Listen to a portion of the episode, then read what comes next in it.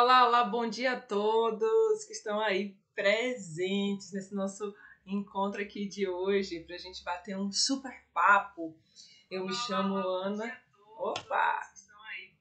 Vamos lá. Bom dia, bom dia novamente. Então, seja muito bem-vindo, seja muito bem-vinda a esse nosso encontro de hoje em que a gente vai falar um pouco mais sobre a dificuldade de publicar um artigo científico e como que a gente deve pensar isso de forma mais prática quando a gente quer alavancar a nossa carreira. Eu me chamo Ana Godoy e eu ajudo pessoas a alavancarem sua carreira por meio da produção acadêmica. Então, se você está aí querendo mudar a direção disso, se você está querendo melhorar o seu desempenho, se você quer ter um currículo melhor, eu te mostro tudo isso aqui, por meio da publicação de artigo científico, por meio de um caminho que vai te levar a um ponto final dessa jornada. E publicar o artigo científico, gente, por que, que isso é tão difícil? Por que, que isso é tão complexo? Por que, que muitas e muitas vezes as pessoas travam nessa etapa do artigo científico? A gente precisa começar a entender os elementos que compõem aí essa nossa é, visão científica e do que, que o artigo científico ele expressa na nossa prática. E por que, que é importante que a gente saiba disso? Porque todas as vezes que eu estou aí pensando, maturando ou criando algum processo de informação ou criando alguma é, é, gerando alguma informação que vai ser traduzida em forma de ciência, eu estou pensando na aplicabilidade dos meus resultados e eu estou pensando também de que forma aquilo vai contribuir. Então, hoje, o meio científico fica, fica voltado para quê? O meio científico ele fica voltado para pensar a estrutura do método. Eu costumo dizer que 90% das rejeições estão relacionadas com um método frágil.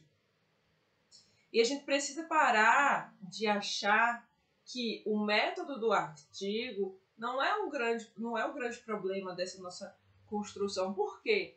Porque é a partir do método do artigo que a gente vai desencadear todas as outras etapas.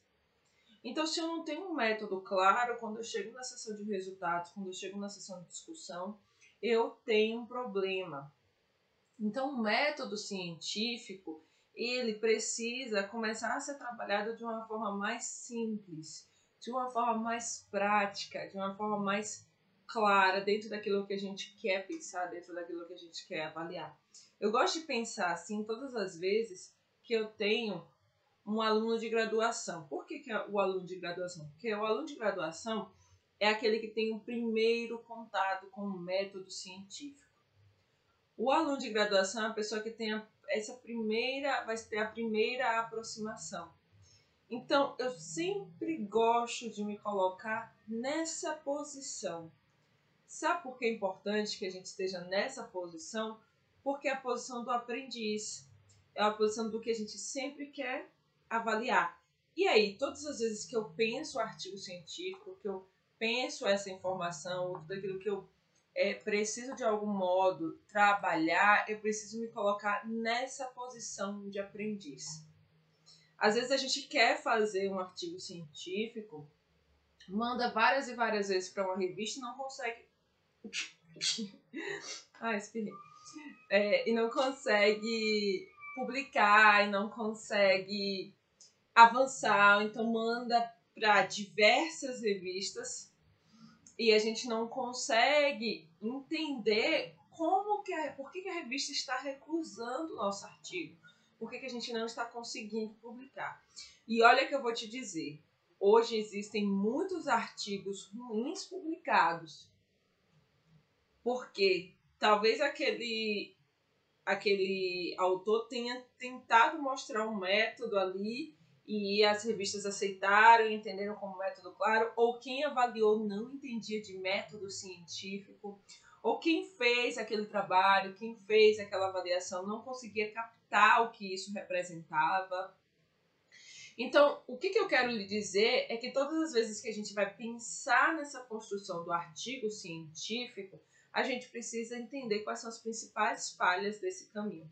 entender o método vai facilitar, porque você vai ter uma capacidade argumentativa melhor para poder você entender o que, o que o revisor está colocando. Eu vejo muitas e muitas vezes chegar um parecer. Foi interessante. Outro dia teve uma revista que me mandou um parecer e nesse parecer que a revista mandou é, estava escrito assim: uma aceitação condicional. O que é aceitação condicional? Você vai ter que fazer as correções que eles sugeriram e a partir das correções que eles sugeriram, você vai encaminhar para o editor avaliar e confirmar se vai aceitar ou não o artigo. E todos os pontos que os revisores solicitaram dentro do artigo estavam relacionados com algum ponto específico da forma. Que da forma? Ah, eu acho que você podia substituir essa palavra por essa. Eu acho que você podia é, reduzir essa frase. Eu acho que você poderia é, colocar um resumo estruturado. A revista não pediu um resumo estruturado. Então, eles trabalharam a forma. Eles não avaliaram o aspecto do método. Então, certamente o artigo ele não vai ser rejeitado. Por quê? Porque o método ele estava estruturado. Então, gente, todo artigo ele vai voltar com alguma correção que é necessário você realizar, mas a correção que vai rejeitar, o trabalho que vai ser rejeitado vai ser aquele que tem uma limitação dentro do método científico. Por quê? Porque o método puxa a cadeia de outros eventos. Eu já recebi parecer, por exemplo, de revisor que falava do meu tipo de estudo mas que tinha ali claramente o desconhecimento do que era o tipo de estudo. Era, uma, era um estudo, era uma pesquisa de validação e ele falou que era um estudo de caso. Aí o que, que eu fiz? Eu voltei para a literatura e mostrei para ele, ó, segundo fulano, fulano, fulano, essas e essas e essas características te levam a entender que o artigo científico ele não é um estudo de caso.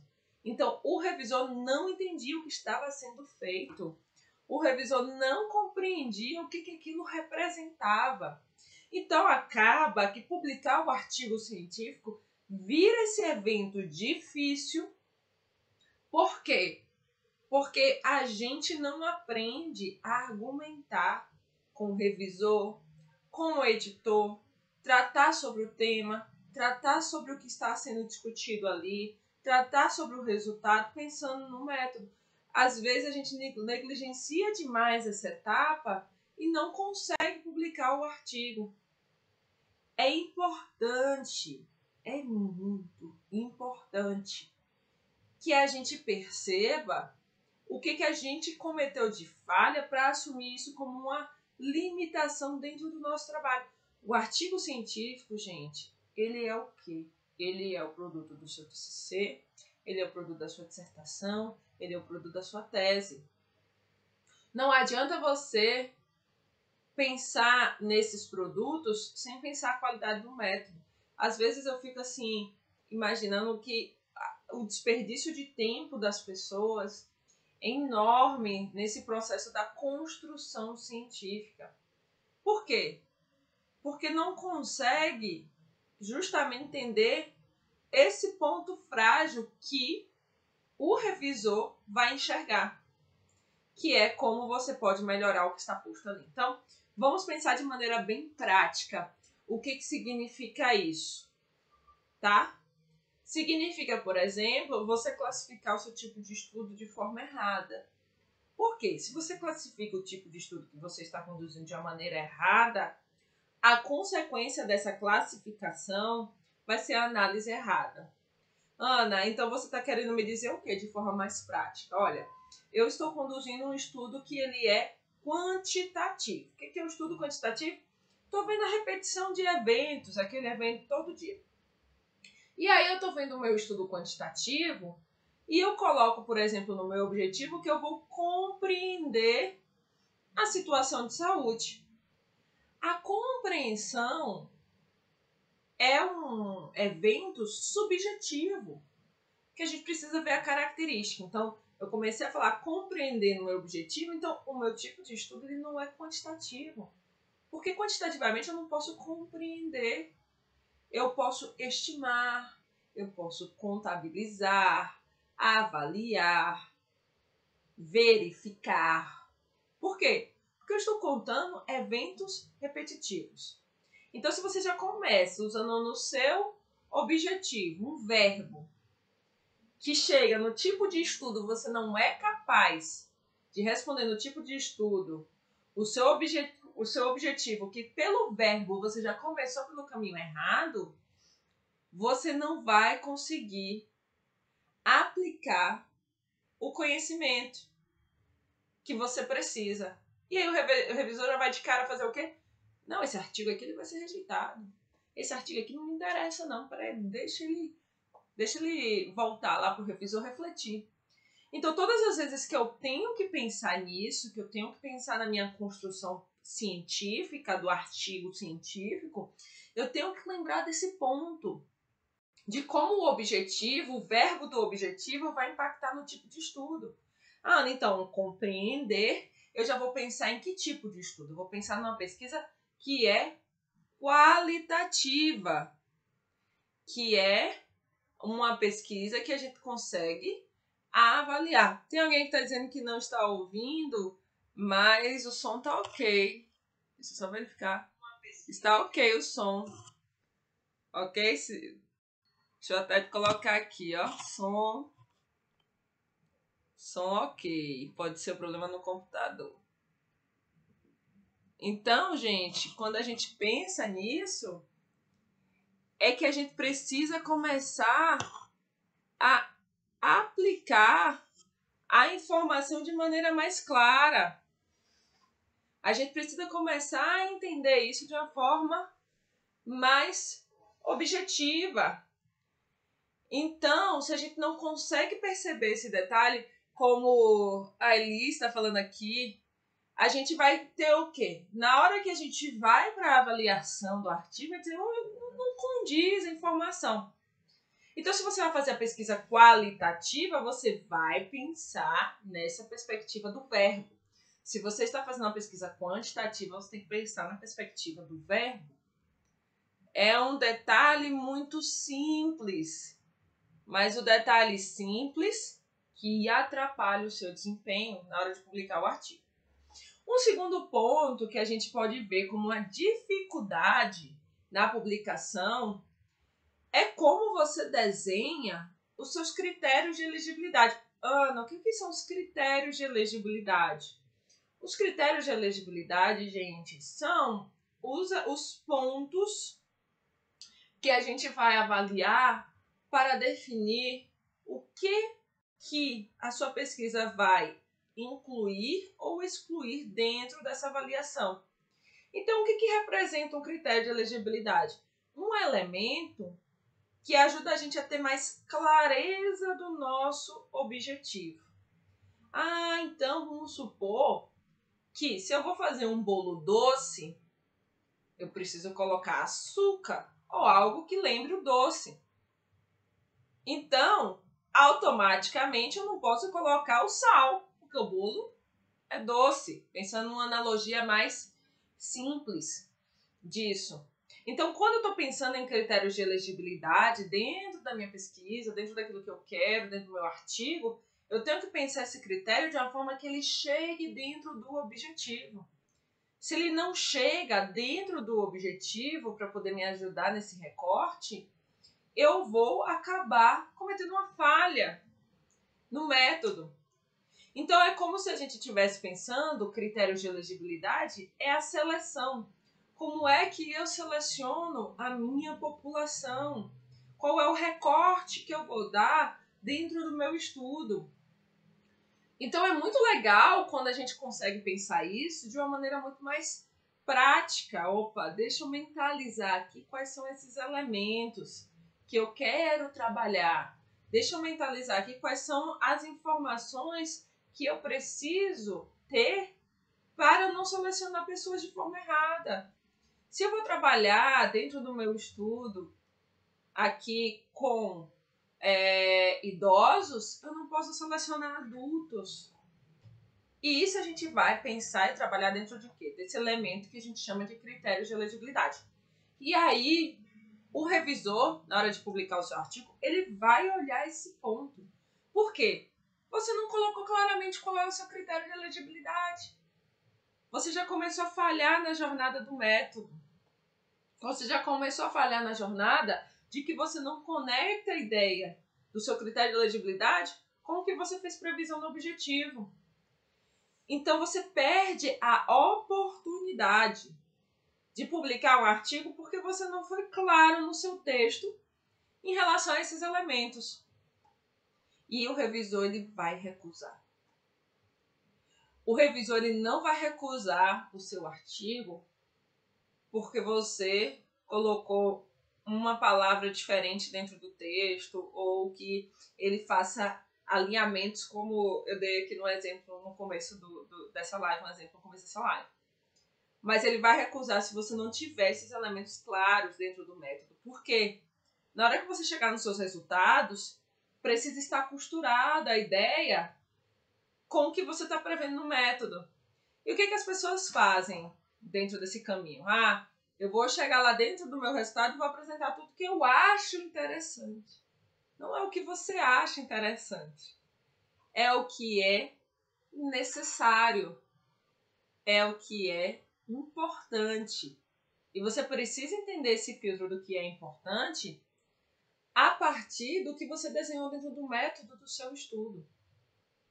Olha, uma coisa que às vezes as pessoas é, é simples, é algo extremamente bobo. Eu já vi alguns alunos terem seus artigos recusados por causa desse detalhe simples, desse detalhe bobo que eu vou contar aqui para vocês. E que por causa disso, ele fez a modificação e conseguiu publicar um artigo científico, que se chama a estrutura IMRD, que é você colocar o seu artigo com introdução, método, resultados e discussão. A estrutura IMRD, gente, parece não ser isso para o autor, mas para o leitor é sinal de clareza, é sinal de você conseguir distinguir as etapas do seu trabalho e de mostrar para ele que você não vai fazer confusão nos seus resultados e na sua discussão.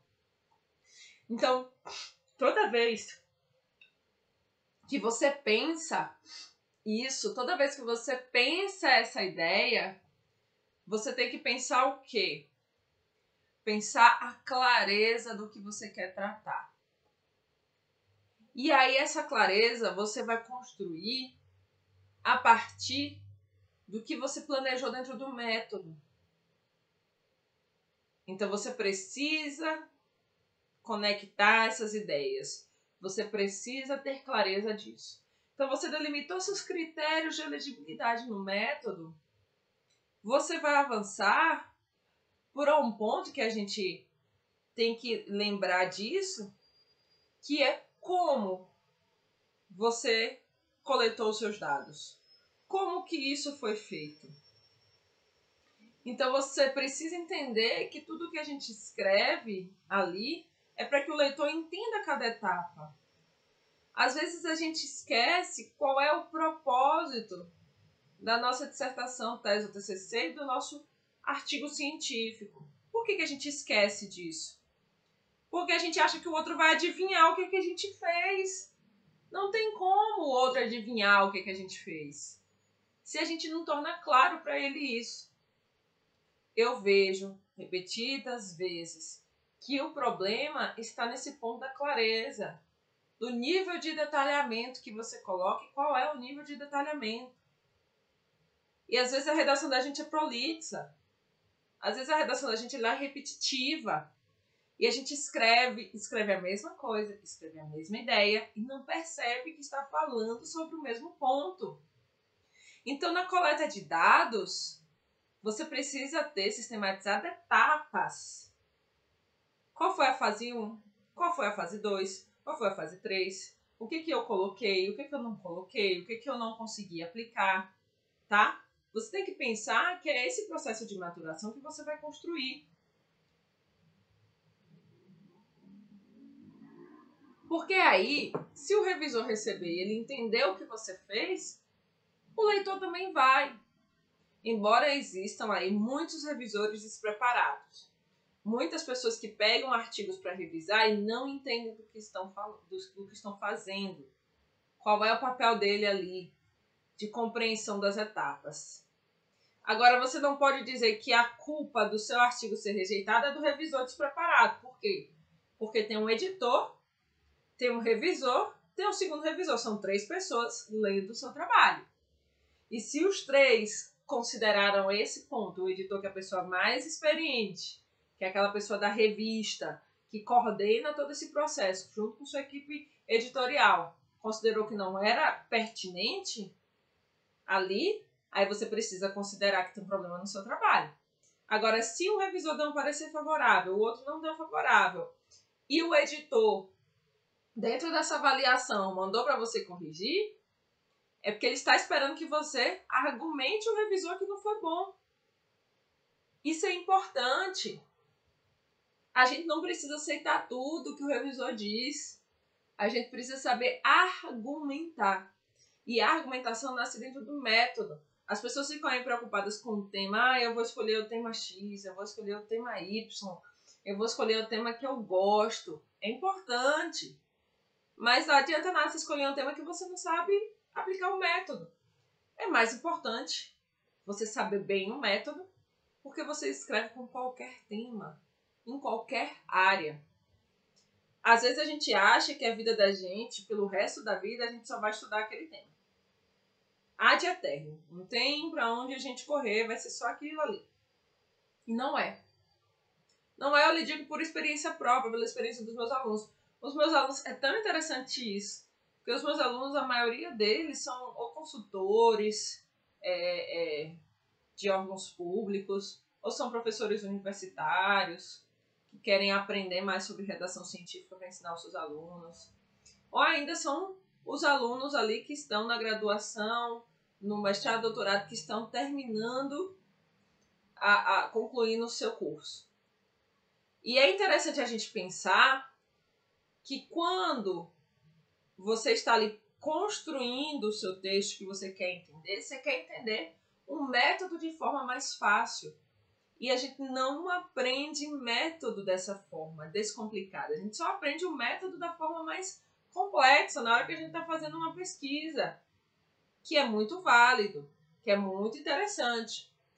Mas a gente não pode esquecer que se eu não sei argumentar com o método, eu não vou poder contrapor um revisor, não vou poder chegar para o revisor e dizer assim, não, revisor, isso aqui está errado. O, estudo, o tipo de estudo que você me mandou dizendo que é estudo de caso está errado.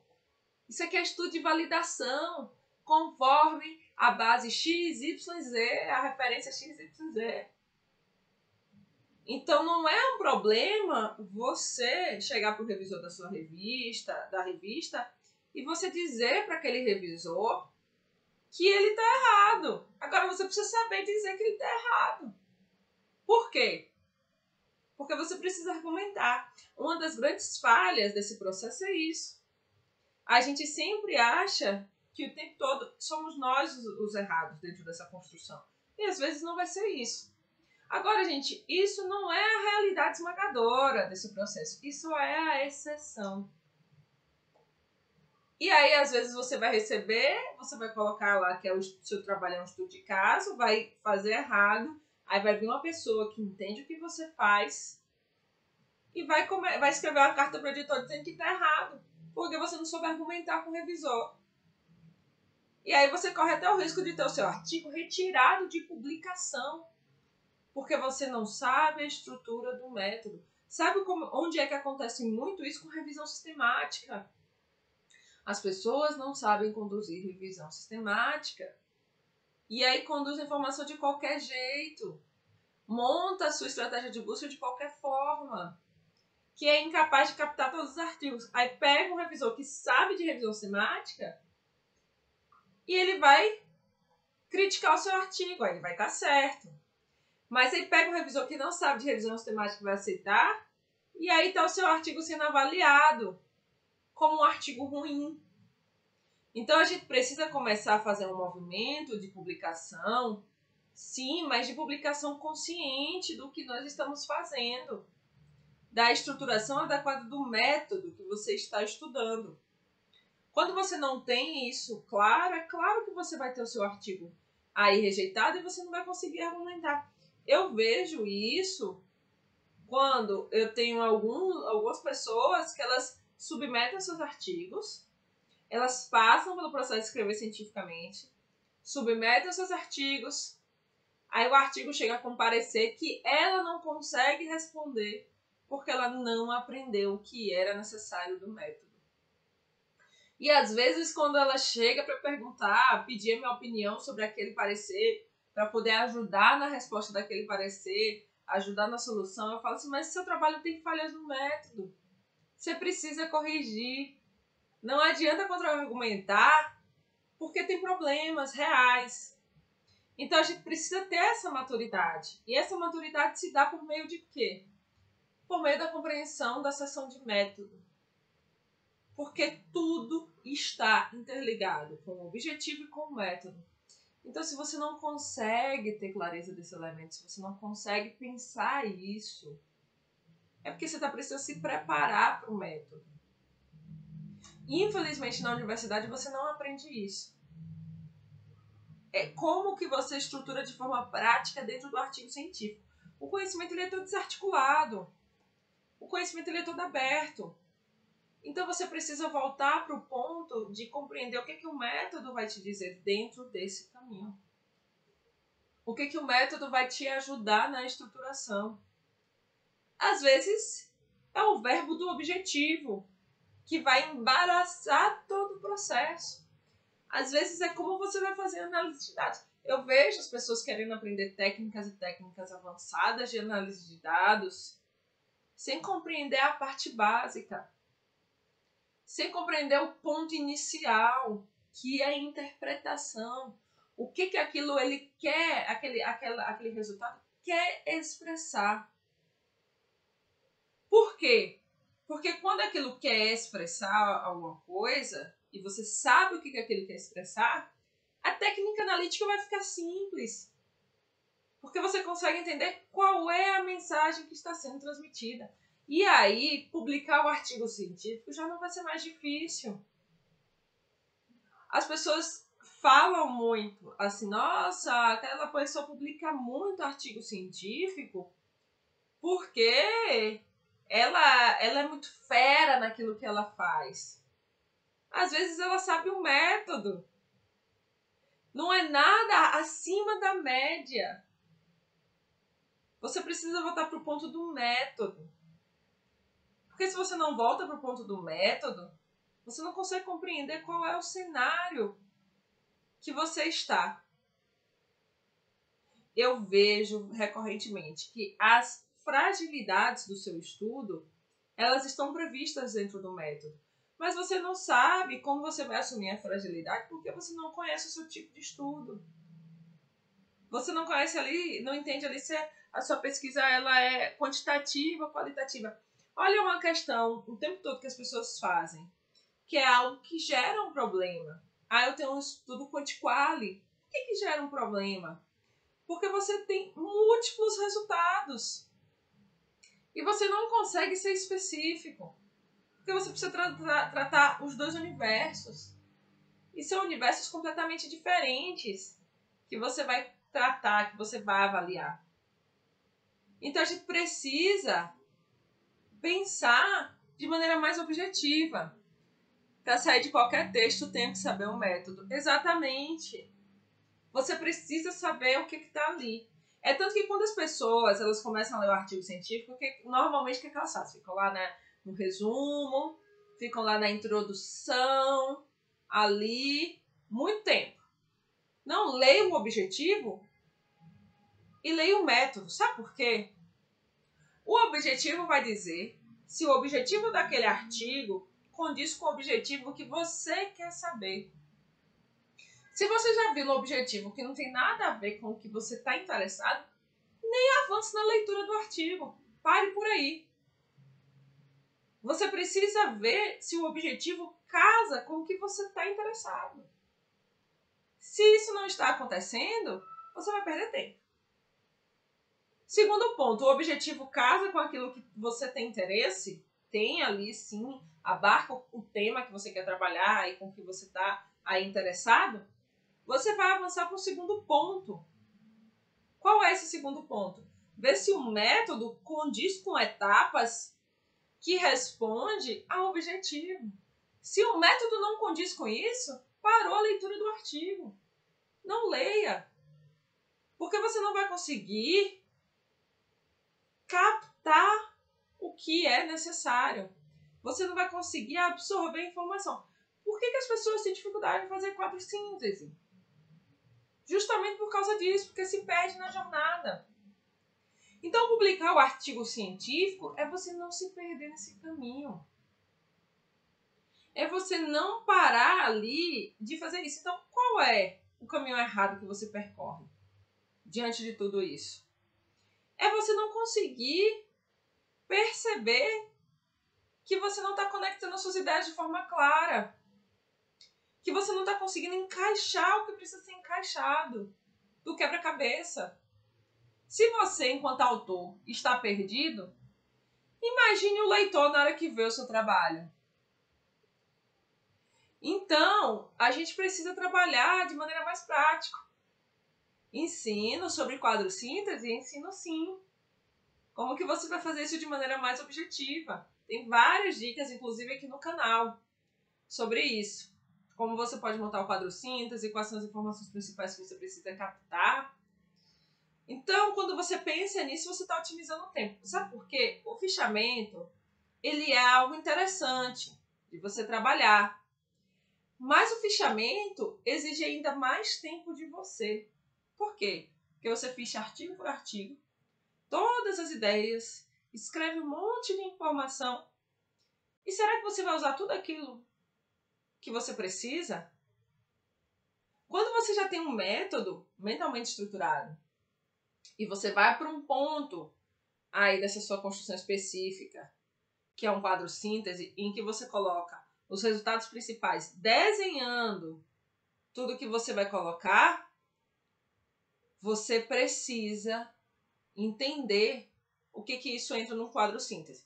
E o quadro síntese ele é importante para quê? Para você conseguir aplicar isso de maneira mais prática dentro do seu dia a dia peguei um artigo agora, eu li o um artigo agora, deixa eu colocar esse artigo no meu quadro síntese. Ele tem a ver com o meu TCC? Ele tem relação com a minha dissertação tese? Tem relação com esses três pontos? Excelente. Então eu vou colocar isso aqui dentro do quadro síntese daquilo que eu quero avaliar. Que bom, que bom que você está gostando, fico feliz. E se você tiver dúvida, pode mandar direct também é, é bem legal a gente começar a pensar isso de uma maneira mais prática. Então, os motivos que a gente tem o artigo recusado, que a gente tem esse artigo aí que não é muito é, avaliado por uma revista, é o quê? É um problema de estrutura que está para além das normas de ABNT. Às vezes a gente está pretendendo a norma da ABNT. Gente, a revista nem vai olhar essa norma de ABNT.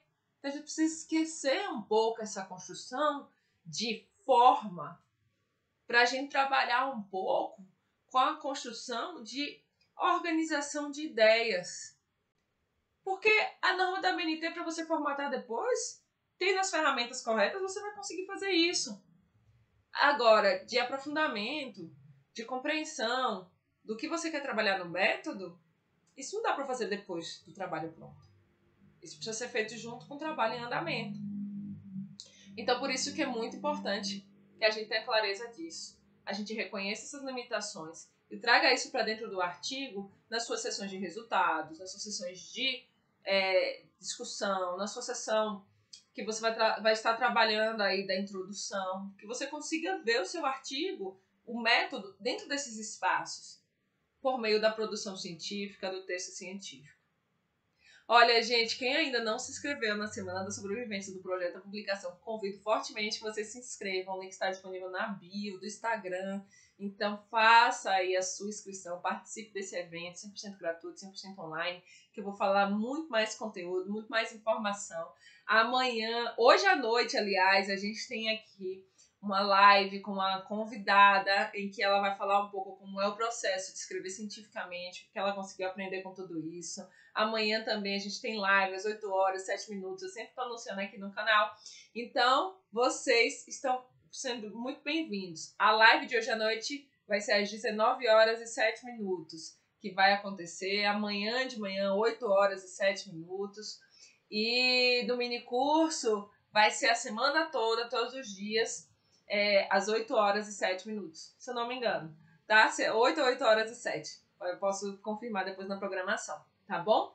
Então todo o material vai estar tá aí, tem muito bônus, tem muito material de apoio, tem muito conteúdo que vai estar tá disponível para vocês nesse evento. Então se inscreva e participe. Até a próxima!